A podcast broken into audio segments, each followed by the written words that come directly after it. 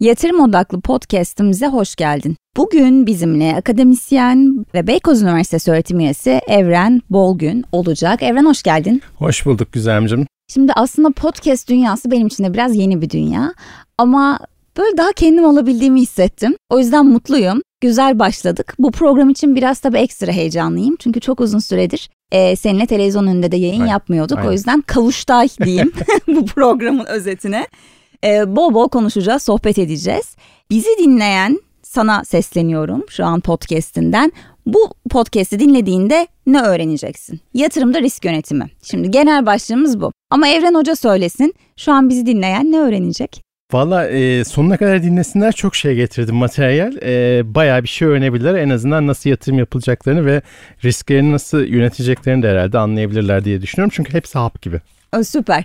o zaman şöyle başlayalım istersen. Şimdi bu programı ve bu başlığı yani yatırımda risk yönetimini gidip işte Amerika'da ya da Avrupa'da yapıyor olsaydık eminim başka şeyler konuşacaktık. Aynen. Yani şunu söylemeye çalışıyorum. Bu ülkenin, Türkiye'nin öyle bir dinamiği var ki zaten riski yönetmediğiniz sadece finansal ya da ekonomik anlamında değil siyasal olarak da bu böyle her alanda risk yönetmediğiniz zaman ortada kalıyorsunuz dımdızlak. Çünkü inanılmaz büyük bir öngörülemezlik var.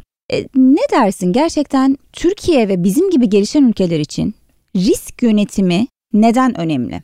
Öngörülemezlik dışında. Yani bir kere dediğin gibi aslında riskler çok fazla ve hakikaten işte geçtiğimiz günlerde bir e, kısa bir süreliğine yurt dışına gittim. Yani mesela Amerika'da bambaşka bir hayat var hakikaten. Yani o, o kadar düzenli ve o kadar her şey sabahtan akşama kadar belirlenmiş ki belki hani bizim gibiler için ama adapte oluyorsun açıkçası. Yani bir hafta içinde çok rahat adapte oluyorsun ama bu yani yaşamın kendisinin içinde zaten var. O, o ve insanlar da o kurallara e, tamamen uyuyorlar. Yani o bir hafta ya da 10 günlük süre içerisinde o kadar trafikte bir tane korna sesini duymadım.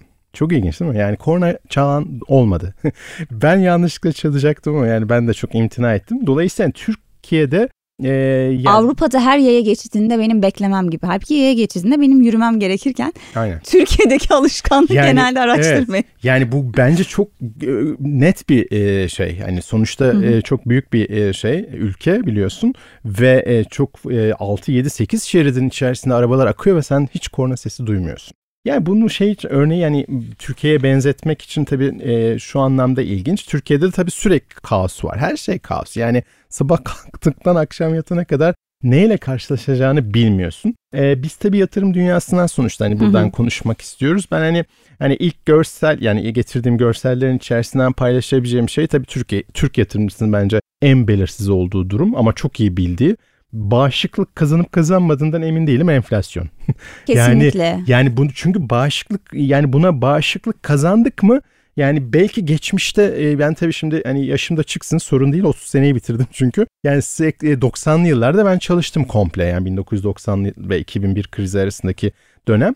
Ee, yani orada mesela yani yüzde 70, 80, 90 veya 100'ün az üstü diyeyim enfl- resmi bu arada TÜİK o zamanki TÜİK diyeyim bugünkü değil. Enflasyon vardı zaten ve biz de çalışıyoruz işte maaşımıza enflasyonun e, üstünde zam yapılıyordu. Çünkü e, çok hani e, para yönetimi vesaire hani o işlerle uğraştığımız için. dolayısıyla hani ona bağışıklık kazanmıştık gençler olarak o Peki, zaman. Peki Türkiye'nin görece daha riskli bir ekosisteme doğru evrilmesi. Yani şu yüzden soruyorum. Aslında yüksek enflasyonun olduğu, kur devalüasyonun Hı-hı. olduğu dönemlerde sen para yönetimi yaptın. Hı-hı. Şimdi yine benzer bir döneme doğru gidiyoruz, geçiş yapıyoruz sanki. Neler söylersin? Yani bu dönemin senin daha önce riskleri yönettiğin dönemden en temel farkı ne? Ortak özellik enflasyonist ortam. Hı hı. Ama daha olumsuz tarafta şunlar var ya da daha olumlu tarafta bunlar var dediğin ne var risk yönetiminde? Yani bir kere onun yani enflasyonun en azından seviye olarak zaten yüksekliğinden şüphemiz yok ama yani gerçeğin ne olduğunu tam hmm. bilemiyoruz şu aşamada. Bir de öyle bir durum var. en büyük işte problem az önce o dediğim zaman. o evet anladım, yani anladım. az önce demek istediğim ben e, 30 sene öncesinde yaşadığım %80 enflasyon hakikaten 80 olduğundan emindim. Çok haklısın. yani e, orada biz %100 maaş zammı aldığımızda mutlu oluyorduk gençiz sonuçta. E, ve hakikaten de o yüksek enflasyon bağışıklığı dediğim bu aslında. Yüksek enflasyonda ben 6 ay içerisinde her 6 ayda bir rahatlıkla e, eşimle birlikte yurt dışında seyahate gidebiliyordum o Türkiye'deki 80 enflasyonda.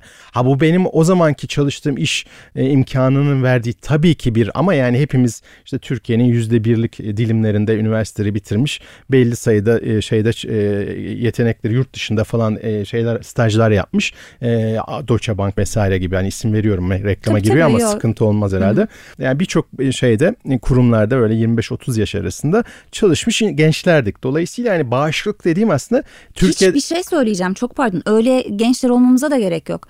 Ee, ben üniversitedeyken 2010 mezunuyum. Benim de eşim ortaya şu an şimdilik çıkabilir. şimdilik çıkabilir ama 5 sene sonra çıkmasın. Ee, şimdi 2006-2010 arasında e, KYK denilen işte Kredi Yurtlar Kurumu'nun verdiği bir burs vardı. Ve ben 3 ay onu harcamazdım Evren. Ve her 3 ayda bir de 4 gece 5 günlük bir Avrupa seyahati yapardım. Evet. Long weekend gibi. Buna yeterdi o para. Yani gerisini size artık düşünün. Yani bir üniversite öğrencisinin şu an aldığı KYK bursuyla Avrupa'ya gezmesinin imkanı yok. Tabii yani işte demek istediğim hani şu anda hani risk yönetimini kastediyoruz ama ortada riskin tam olarak e, gerçekten yönetilebilmesi için bir kere riskin ölçülebilir hale getirilmesi Anladım. gerekiyor. Şu anda ölçemediğin şeyi de yönetemezsin aslında demek istediğim o. Yani ben 30 sene önce e, ölçülen her türlü veriye ve yaşantımız dolayısıyla tabii güvenebiliyordum. Ama şu anda güvenemiyorum. Yani e, bugün dahi de işte sabahtan akşama, cumadan pazartesiye fiyatın arttığı birçok kullandığım ürünün karşı karşıyayım. E, ya yani bu kadar hızlı fiyat değişimine ka- e, karşılaşıyoruz ki ve bu karşılaştığımız fiyat değişimlerinin e, açıklanan fiyat değişimiyle aynı olmadığını hepimiz biliyoruz. Dolayısıyla e, ya bu, bu ister istemez çalışan kesimi işte bu hani bağlayacağım yer aslında oydu. Çalışan kesimi enflasyon karşısındaki yatırımlarında çok ciddi ölçüde eritiyor. Yani e, yine ben tabii TÜİK'ten yani çoğu resmi zaten buraya getirdiğim sana e, kaynaklar. E, tu, yani e, tu, istatistik kurumunun açıkladığı rakamlara göre mevduat faizine zaten yatırım yapmış e, vatandaşların parasının %20'ye yakına erimiş vaziyette bir yılda mevduat Re- yatırımcıların evet, evet. Reel, reel olarak, olarak birikimi yüzde yirmi 20'ye yakın erimiş Hı-hı. durumda son bir yıl içerisinde tamam mı? Yani e, Haziran tabii bu. E, ama fark etmez. Temmuz'da da şimdi zaten Temmuz bu arada e, yani enflasyon çok hani enflasyon tabii rakamları dediğim gibi çok e, gerçekçi olup olmadığını bilemiyoruz ama en azından yani olmadığını en azından Hı-hı. biliyoruz ama çok yüksek enflasyonla karşı karşıya kalacağız önümüzdeki günlerde.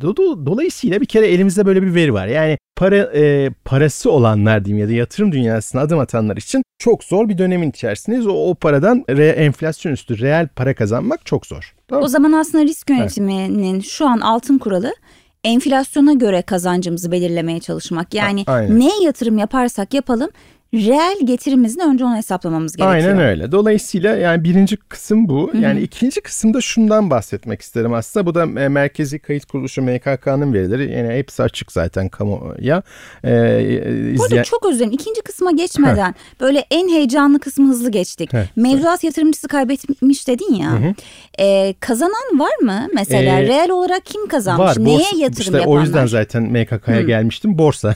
Ha, Borsa tamam. yatırımcısı e, bu son bir yıl içerisinde reel olarak %50'nin e, üstünde para kazanmış vaziyette. Tamam Yani e, bo, borsaya yatırım yapan yatırımcılar %50'ye yakın. Fakat şimdi işte MKK verisi dememin sebebi bu. Şimdi çok sayıda e, mevduat yatırımcısı var Türkiye'de. Az sayıda e, borsa yatırımcısı var. Şeye kan, e, katılmamamız gerekiyor. Ya, yatırımcı sayısı tamam çok arttı. E, yaklaşık işte iki buçuk e, milyonlardaydı 2022 ortasında bir sene önce diyelim.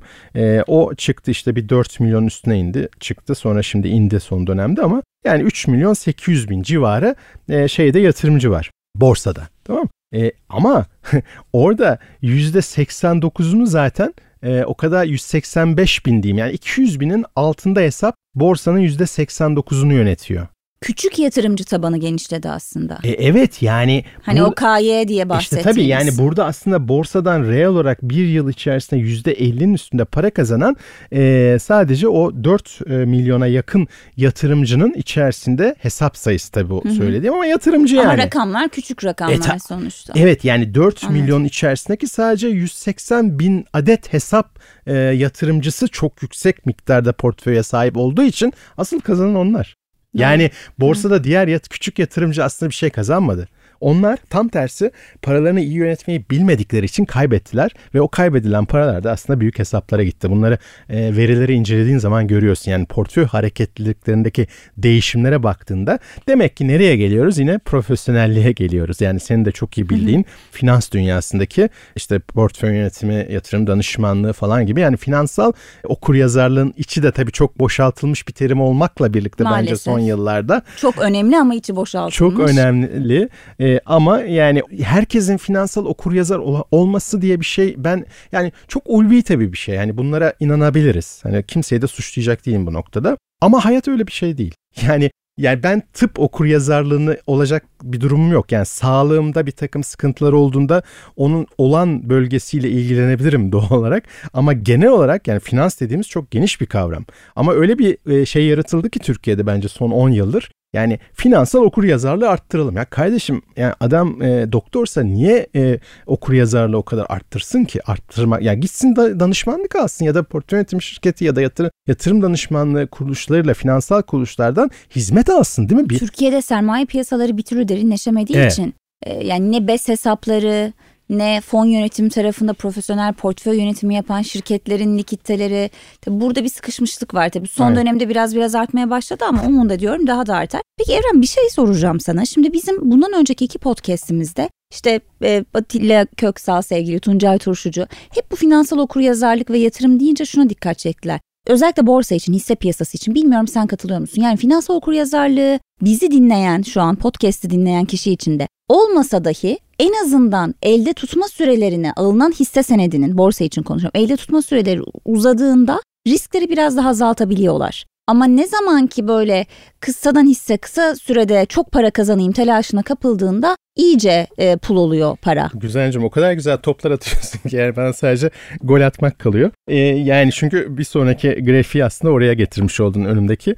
Yani o da şu e, bu söylediğin haliyle e, eğer e, istatistiksel olarak hisse senetleri piyasasında yani borsa tabii ki borsa e, endeksi ya da hisse senetlerinin getirileri endeksin içerisinde uzun vadede çok kısa vadede olmuyor bu ama uzun dediğimiz tabii yani bir, bir hafta ya da bir ay değil biraz daha uzun bir dönem. Uzun vadede getirilerinin normal dağıldığı gözüküyor yapılan analizlerde. Zaten şu anda önündeki analiz de onu gösteriyor hisse senedi tarafında. Dolayısıyla e, ama kısa vade dediğin işte bu günlük ya da seanslık gün içi diyelim tamam mı? Yani yüksek frekansta böyle alım satım işlemlerine girdiğin zaman e, normal dağılım olasılığı altında bile kaybetme olasılığın yukarıda oluyor. Yani 50'nin üzerine çıkıyor. Tamam mı? %50'nin. E, o zaman zaten %50 dediğinde yazı tura. Gerçekten öyle. Yani e, o yüzden herkes diyor ki aslında profesyoneller için söylüyorum. Kısa vade al sat yapma uzun vadede kal. Çünkü kaybetme olasılığını aşağıya çek. çek. E, şimdi tabii yani böyle düşündüğünüz Türkiye'de ama, ama Türk piyasası böyle çalışmıyor.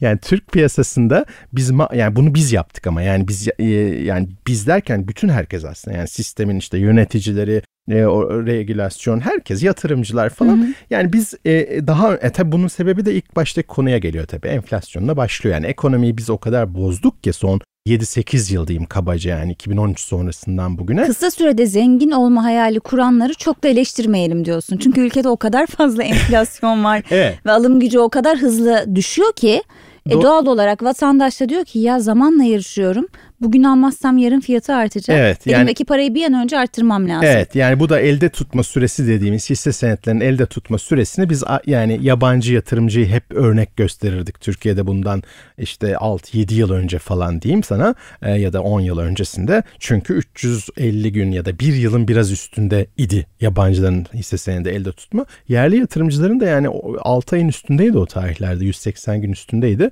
Şimdi artık bir aya falan indi. yani 30, 33, 34, 35 gün e, ortalama yani ortalamadan bahsediyoruz tabii. Çok kısa. Çok kısaldı. Şimdi tabii böyle düşündüğün zaman e, şimdi tabii iş bir, bir açmaza gidiyor. Yani bu bu yatırım değil. O yüzden de işte az önce verdiğim çok sayıda küçük yatırımcı ama az miktarda portföye sahip hisse senedi piyasasında e, enin eninde sonunda yani bu bir yıl diyelim kabaca yani bir yıllık yatırım dönemi içerisinde sistemin dışında kalıyorlar. Çünkü zarar ediyorlar. O zararlar aslında büyüklere doğru gidiyor. Yani büyük hesapları o işte 200 binin altındaki olan kurumsallar da var tabii orada. Tabii kurumsallar olduğu zaman da haliyle e, şeye geliyoruz tabii yatırım e, fon dünyası ya da bireysel emeklilik tarafına geliyoruz. orada tabii çok ciddi bir büyüme var. Bu kadar her şeyi de olumsuz şimdi söylemeyelim. Doğru. E, Devlet katkısını da bu arada kesinlikle değil mi? Aynen, yani- Oradaki e, likiditenin büyümesine etkisi oldu. e, 63 milyar e, civarı bir katkı olmuş. Yani Devlet katkısı. Evet yani e, toplam e, şeyin e, katılımcıların e, 400 yani 500 milyar liraya doğru geliyor şey e, bireysel emeklilikteki en son tabii e, şey veri Temmuz'da.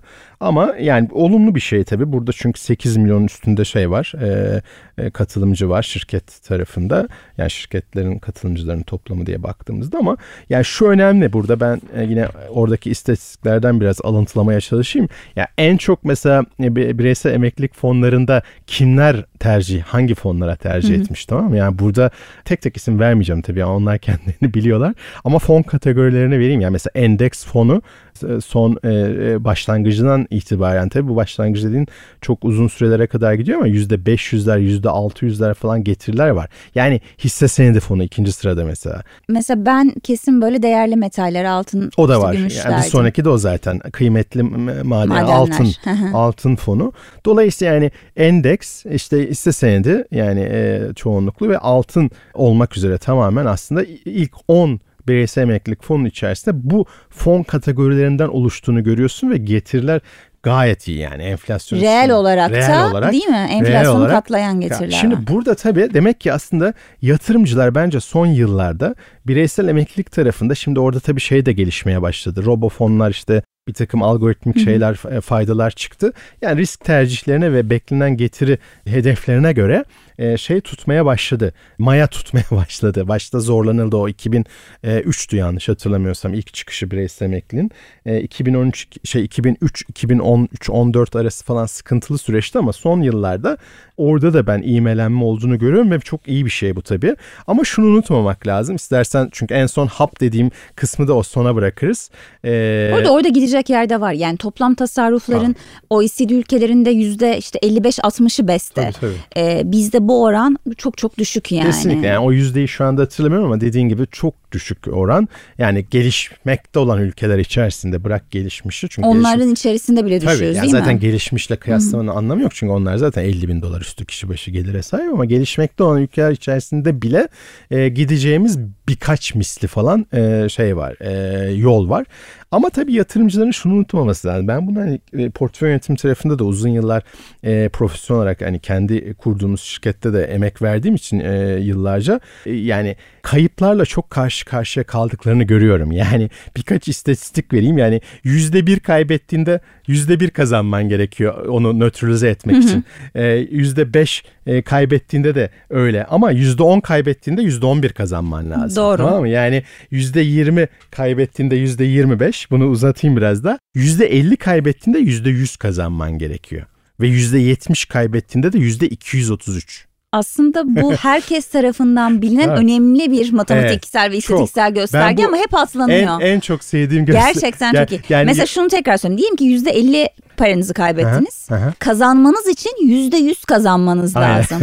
Ama halbuki Türkiye'deki yatırımcı kazandığı zaman karını hemen realize etmek Evet. ister. Kaybettiğinde de böyle asırlarca bekler. Ya, to- ya toplarsa diye. İşte bu bu zaten e, bu ins- insan psikolojisi. Yani o da işte 2003 Kahneman'a kadar Tversky'ye kadar gideriz.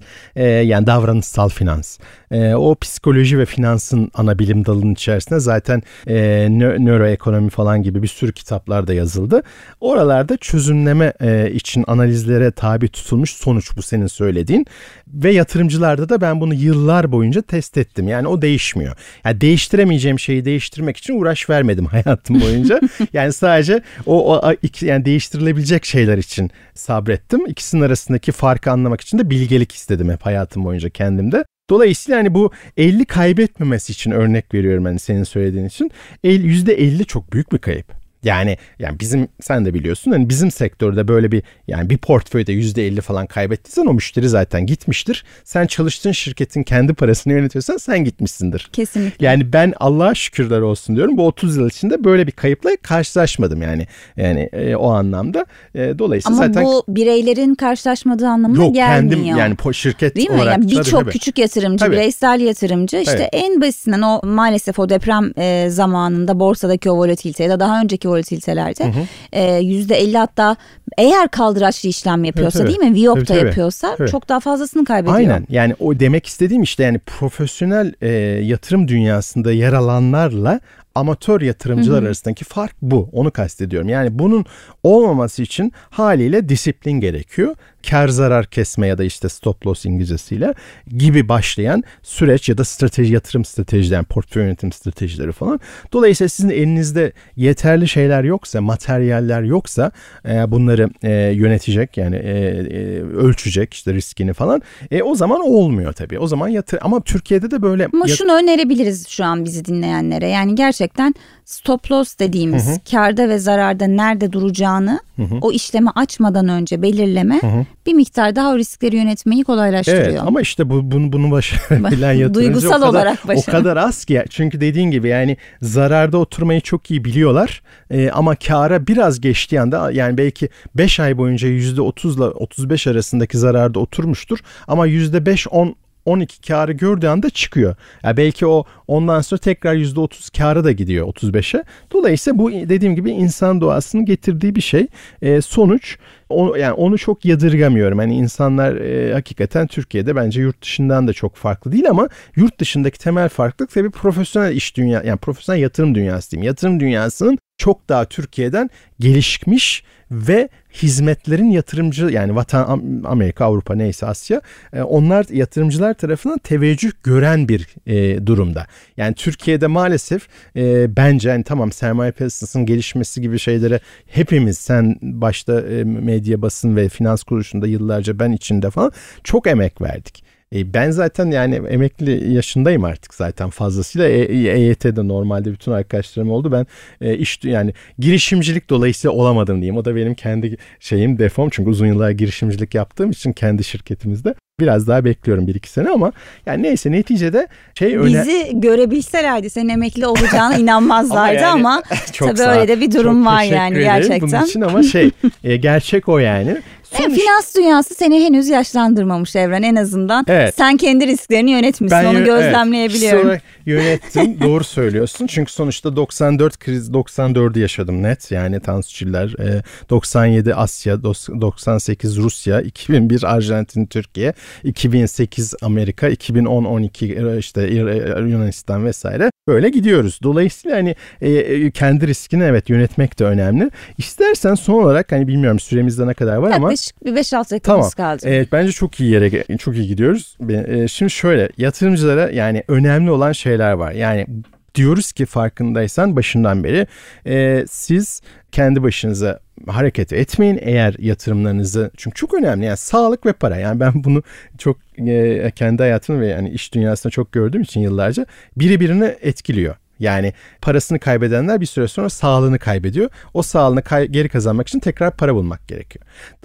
Şimdi, Çok haklısın. Şimdi burada e, temel e, finans yani yatırımcıların tüm her yani dünyadaki bütün yatırımcıların bilmesi gereken aslında birkaç tane rasyo var. Bunların içerisinde tabii bu finansal yönetim derslerinde ben de geçen iki dönemdir verdim bu dersi öğrencilere. Bu e, şey e, işte current ratio diye İngilizcesi geçiyor ama işte varlıklarla borçlar arasındaki şirketin likiditesine e, bakmak. Yani şirkette ne kadar likidite var? Yani bu likidite önemli. Şirketin çünkü bir- bankaları ya da şirketleri de likiditesizlik batırıyor. Yani en büyük problem o. Ve Türkiye'de de likiditeyi etkileyecek çok fazla Silicon kirletici Bank var. Valley'de bunu Evet. zaten görmedik Tabii, değil mi? Yani Avrupa'nın. Amerika'nın Tabii. en büyük Tabii, bankalarında bir bile bunu 40 gördük. küsür milyar dolar Biz çek. böyle kar ve ciro izlemeyi çok severiz Tabii. ama diyorsun ki oraya büyük bir parantez açıp Aynen. likidite rasyolarına da Likidite bakın. çok önemli. Ee, do- dolayısıyla likidite e, rasyolarına iyi dikkat etmeleri gerekiyor. Fiyat kazanç. Fiyat kazanç yani şirketin aynı sektör içerisindeki diğer şirketlerle olan bir e, birim ödediğiniz hisse senedi fiyatının e, kaç birim karla yani o dönem karı dediğimiz yıl tabii kaç yılda aslında verdiğiniz para size geri dönüyor. Tam çok basit hani anlatmaya çalışıyorum. Dolayısıyla fiyat kazancı çok yüksek. Niye yüksek? Çok düşük. Niye düşük? Yani bunların hepsinin irdelenmesi lazım. Sonuçta para yatırıyorsunuz ve o para size ne kadar sürede geri dönüyor. Borç öz sermaye oranı. Ha, Yani Türkiye'de zaten Türkiye'de Hele zaten ki Türkiye'de. Hele Türkiye'de. Yani bir nevi aslında şirketin kaldıracı. Kaldıracına bakman lazım. Ee, sermaye getirisi. sermaye e, getirisi yatırımcının sen yatırımcısın çünkü. Yani sen orada tam küçüksün. Ya onlar büyük ama yani neticede büyük ya da küçük. O yani yat, ikinizin adı da yatırımcı. E, dolayısıyla yatırımcı olarak çünkü o büyük olan ortak da ya da şirketin sahibi de öyle bakıyor olaya. Tamam mı? Yani her ay yönetim kurulu toplantılarında işte bir sürü cafcaflı pro şeyler geliyor, raporlar, sunumlar falan. Birçoğuna katıldım yıllar içinde. Ya onlar da bunlara bakıyor. Dolayısıyla senin de bakman gerekiyor. Bakmayı bilmiyorsan işte o finansal okur yazarlık onun için diyorum. Yani herkes bunlarla uğraşamayacaksa finansal okur yazar olmasına da gerek yok. İşte o zaman zaten en azından bu işi profesyonel yapanlara kendini devredecek e, işte şeyin e, varlık getirisi ya da yapılan sermayenin geri dönüş oranı return on investment hani İngilizcesi en çok e, tabir edilen kavramlar olduğu için bu arada söylüyorum bazılarını ama yani böyle 5-6 tane temel şeye bakmak gerekiyor. Sonuçta ya ben bunlara zaten zaman ayırabiliyorum diyorsa yatırımcı e, o zaman çok güzel.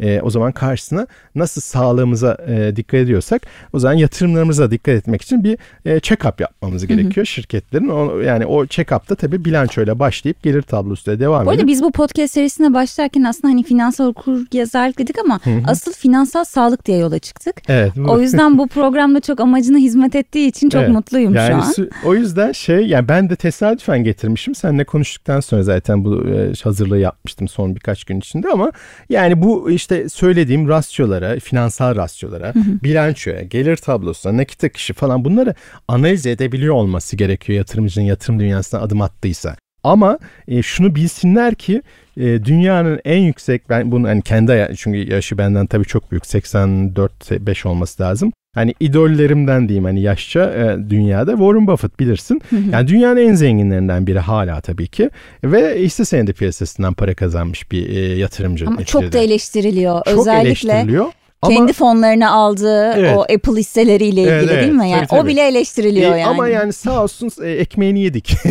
yani Apple hissesini zamanında 2016 idi galiba beraber aldığımız dönemler de oldu. Yani dolayısıyla yani e, yaptığı şeyler yani bir yatırım checklisti diyeyim. yatırım checklistinde e, işte finansal olsun, yönetimsel olsun, değer bazlı olsun, iş bazlı olsun falan hep soru cevapları bu söyle anlatmaya çalıştığım hikayeler üstünden dönüyor. Yani demek ki bir anlamı var. Tamam tabii ki eleştiriliyor. Ya zaten e, belli bir yani zengin çok Amerika'da tabii arttı yani bu 2018 krizinden sonra bence yani o da başka bir mevzu. Yani bu hani o podcast... servetini ne kadar arttırdığına bakarsak aslında eleştirilerin biraz yersiz olduğunu da söyleyebiliriz. Evet evet. Yani, yani bir yandan da tabii. Tabii tabii. Yani o kesinlikle öyle. Yani o yüzden hani şey e, eleştirilmeye hak ettiği senin dediklerin doğru bence. E, ama bir taraftan da şey var yani rakamlar o kadar büyük ki yani adamın tabii yaşı tam hatırlamıyorum işte 85 diyelim hadi o civarlardadır. Yani yatırım dünyasında zaten 50 yıldan fazla içeride Amerika'da tabii ve bu 50 50 55 yıl diyeyim kabaca o süre içerisindeki e, Amerikan endekslerinin getirisiyle kendi e, Berkshire'ın getirisi aynen. arasındaki fark inanılmaz. E, yani yatırımcı şeyin bizi dinleyenlerin podcast dinleyenlerin baksınlar inanamazlar. Dolayısıyla tabii ki bu getiriler artık e, kendisi de hani yaşı ilerledi ondan sonra ne olacak bilmiyorum ama. Şu an işte risk yeterince risk almamakla eleştiriliyor. Hep funds of funds yapıyor deniliyor mesela. Evet. Yeni şirkete niye yatırım yapmıyor ama ya bir zahmet adam artık 80'ini geçmiş bir rahat bırakın varın Buffett'ı da. Yani orada zaten evet kesinlikle doğru. Ya e, son olarak o zaman şeyi vereyim. E, 100 kuralını vereyim sana. O da güzel bir şey bu e, yatırım dünyasında. Yani şimdi e, eğer yaşın 30'sa yani yüzden çıkartacaksın. %70 hisse senedine pay ayıracaksın. Eğer yaşın 60'sa e, 40 ayıracaksın. Aa, ben 60 gibi davranıyorum demek. Yani e, şimdi ben de çok risk ama o senin, benim kulağıma O senin olsun. risk iştahınla alakalı bir şey Finansal ama... yaşımın 60 olduğunu şu an itibariyle öğrenmişim. Finansal aynen kemik yaşı ve şey yaşı nüfus cüzdanı yaşı gibi. Yani böyle bir şey var yatırım dünyasında. Dolayısıyla hani e, ben ama... E, Sen kaç yaşındasın? E, finansal yaşını ya soruyorum. Be, be, benim finansal açıkçası şu anda hani 50'nin üstünde şey hisse senedi ağırlığı. Ama ben... E, Sen yani, de 30'sun o zaman evet, işte. Evet, evet. Senin ruhun da evet, genç zaten. Evet, evet. Yani 50... yani orada ben tabii şeye bakıyorum yani piyasa yani şimdi biz yani ben ki be, doğru bir örnek olmayabilirim. Çünkü e, profesyonel geç kesinlikle, 30 yıldan kesinlikle. geçtikten sonra piyasadaki e, işte o değer hani e, ne kadar yukarıda ya da ne kadar aşağıda ya da ne kadar nötr diyelim. Hani yüksek değer, orta değer, düşük değer gibi piyasa için konuşuyorum. E, ona göre yatırım yapıyorsun ister istemez. O da varlık dağılımı dediğimiz e, Türkçesi tabii e, bizim varlık dağılımın ağırlıklarını çok değiştirmek gereksinebiliyor Türkiye gibi ülkelerde. Amerika'da işte 60 40 işte 70 30 50 50 hmm. bilinen o hisse senedi e, tahvil, tahvil ağırlıklarıyla gidilen dünya ki Amerika Avrupa hep yıllarca böyle 70 gitti yıllarca. 30 gittiler. Gerçi onlar da bozuldu evet. son yıllarda. Evet. Ama Türkiye'de yani böyle bir kural yok. Yani ben bir reçete yazayım tamam kardeşim sen kendin 70 anlattın. 70 hisse al 30 evet. tahvil al evet. Amerika'daki o kural evet. işlemiyor. Yani bunu bazen haklısın. dergilerde ben hala bugün bile görüyorum ve gülüyorum. Yani çünkü isimlerini hiç vermeyeceğim tabii ki. Ama yani o öyle kural şeyler koyuyorlar çünkü işte önümüzdeki yılın şey bu yılın e, portföyü nasıl olmalı mesela böyle ağırlıklar falan koyuyorlar. Ya kardeşim Türkiye'deki risk seviyesinin değişkenliği o kadar fazla ki yani piyasa rejimi de çok değişiyor hızlıca. Doğru. Dolayısıyla senin o reçeteler tutması çok zor diyerek çok konuştum galiba. Estağfurullah ben doyamadım ama e, belki arkası yarın gibi böyle bunun devamında İnşallah, çekeriz. Çok teşekkür ediyorum Evren. Ben teşekkür Evren. ediyorum. E, yatırım odaklı podcastimizde risk yönetimini ele aldık. Yatırımın odağında sen vardın. Biz dinlediğin için sana teşekkür ediyoruz. Evren Bolgün'e de katıldığı için tekrar teşekkür ediyoruz. Çok teşekkürler ediyoruz. Güzelcim. Nice yeni yayınlara diliyorum. Odea.